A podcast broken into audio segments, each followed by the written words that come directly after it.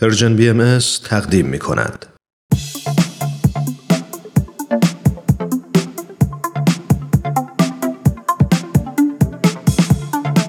دوستان عزیز وقتتون بخیر. امیدواریم هر کجا که هستید ایام به کامتون باشه. سهیل مهاجری هستم. با یه قسمت دیگه از سری دوم برنامه به سوی دنیای بهتر در خدمتتون هستیم.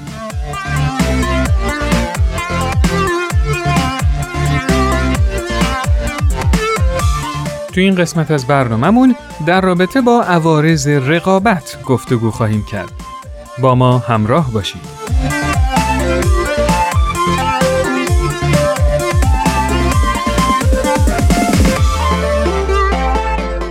می‌خوایم با هم بررسی کنیم بذری که توی مدرسه و شایدم قبل از مدرسه یعنی توی خونه ها کاشته شده چه نتایج اجتماعی به دنبال داشته.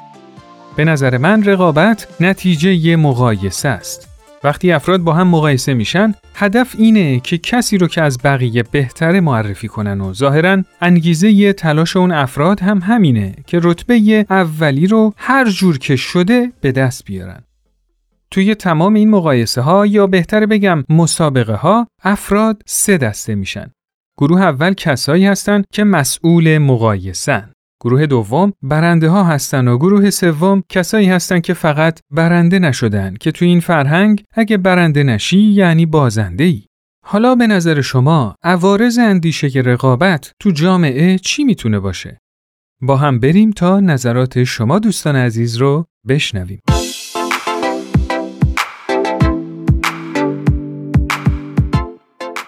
به نظر من عوارض رقابت توی جامعه می‌تونه این باشه که مردم به خاطر تربیت رقابتی که شدن و توی این رقابت ها خیلی طبیعیه که شما یه نفر رو زیر پای خودت بذاری و خودت بری بالا این می‌تونه تو جامعه یه موزل خیلی بزرگ باشه و همه افراد به خاطر اینی که بتونن خودشون به موقعیت بهتر به ماشین بهتر به زندگی بهتر به خونه بزرگتر و اینا برسن به راحتی بتونن دیگران رو زیر پای خودشون قرار بدن و به چیزی که می‌خوان برسن.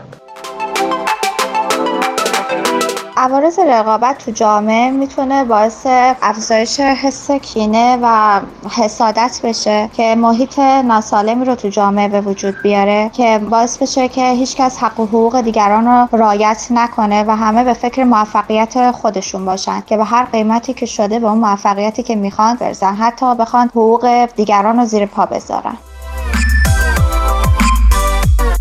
زمانی که در یه جامعه یه فکر صحیحی باشه در مورد رقابت این افراد به سمت هدفمند شدن میرن و می‌تونه که جامعهشون هم رو به سمت پیشرفت داشته باشه.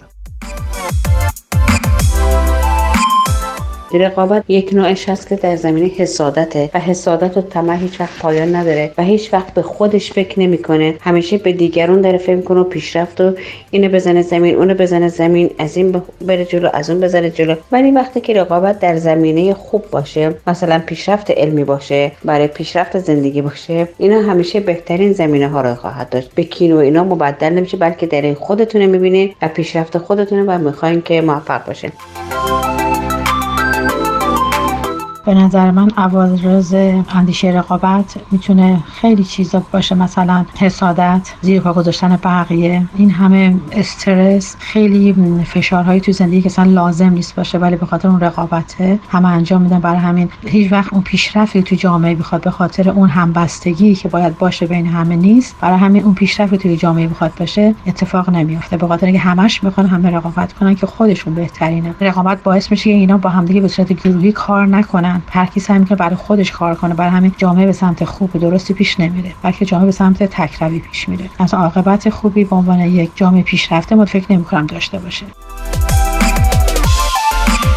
عوارض اندیشه رقابت شاید ما رو به نوعی از هدفمون دور می‌کنه و ماهیت رسیدن به هدف ما رو تغییر میده. در مسئله رقابت شما تمام تلاشتون اینه که برتری پیدا کنید نسبت به یه چیزی تا به هدف برسید و اینجا اون برتری خیلی براتون مهمتره که بتونید بالاتر باشید و حالا به هر قیمتی که باشه تلاش می‌کنید که به اون برسید ولی در نهایت نتونستید اون ماهیت و اون مفهومی که باید به هدف رسیدن رو داشته باشه رو انجام بدید.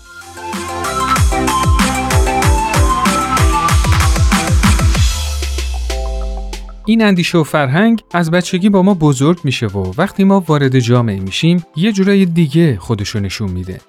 اجازه بدید یه ذره بیشتر در این مورد صحبت کنیم. اتفاقی که میفته اینه که افراد موفق که همیشه مورد تعریف و تمجید بودن یاد می‌گیرن که رسیدن به موفقیت که من اسمشو می‌ذارم بیست برای اونا توجه و احترام و مقبولیت میاره و در ضمن بقیه رو معمولا از بالا به پایین نگاه می‌کنن. افرادی هم که موفق نیستن و بقیه همیشه گروه 20 رو مثل یه پتک رو سرشون میکوبن نسبت به گروه 20 یه کینه و حسادت خاصی و نسبت به خودشون یه جور احساس یأس و ناتوانی پیدا می‌کنن.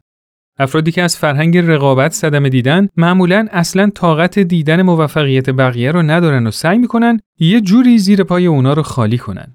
به نظر من غیبت و شایع پراکنی یکی از عوارض این آسیب‌های اجتماعیه. از اون طرف وقتی رسیدن به 20 برای جامعه مهم باشه افراد هدف اصلیشون رسیدن به 20 میشه و برای رسیدن به اون هر کاری رو می‌کنن. در اندیشه 20 اصلا موفقیت بقیه مطرح نیست بلکه این فقط من هستم که مهمم.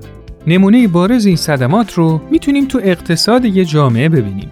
تو جامعه رقابتی اون کسی برنده و ماندگاره که بتونه مشتریای بیشتری رو به سمت خودش جذب کنه.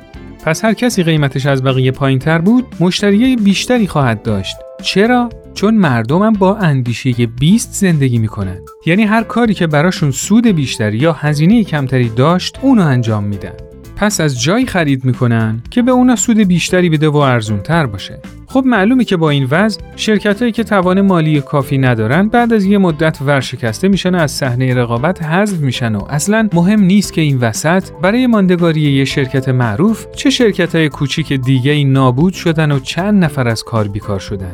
چرا؟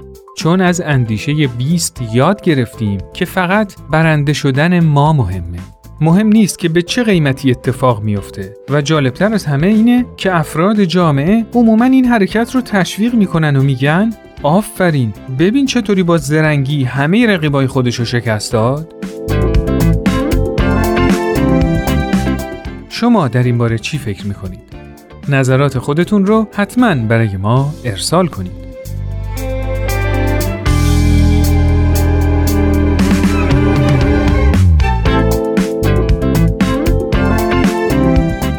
دوستان عزیز این قسمت از برنامهمون به پایان رسید. شما می‌تونید این برنامه رو در تارنما شبکه های اجتماعی تلگرام و SoundCloud Persian BM دنبال کنید و از همین طریق هم با ما در ارتباط باشید نظرات و پیشنهادات خودتون رو برای ما ارسال کنید. تا برنامه دیگه خدا یار و نگهدارتون.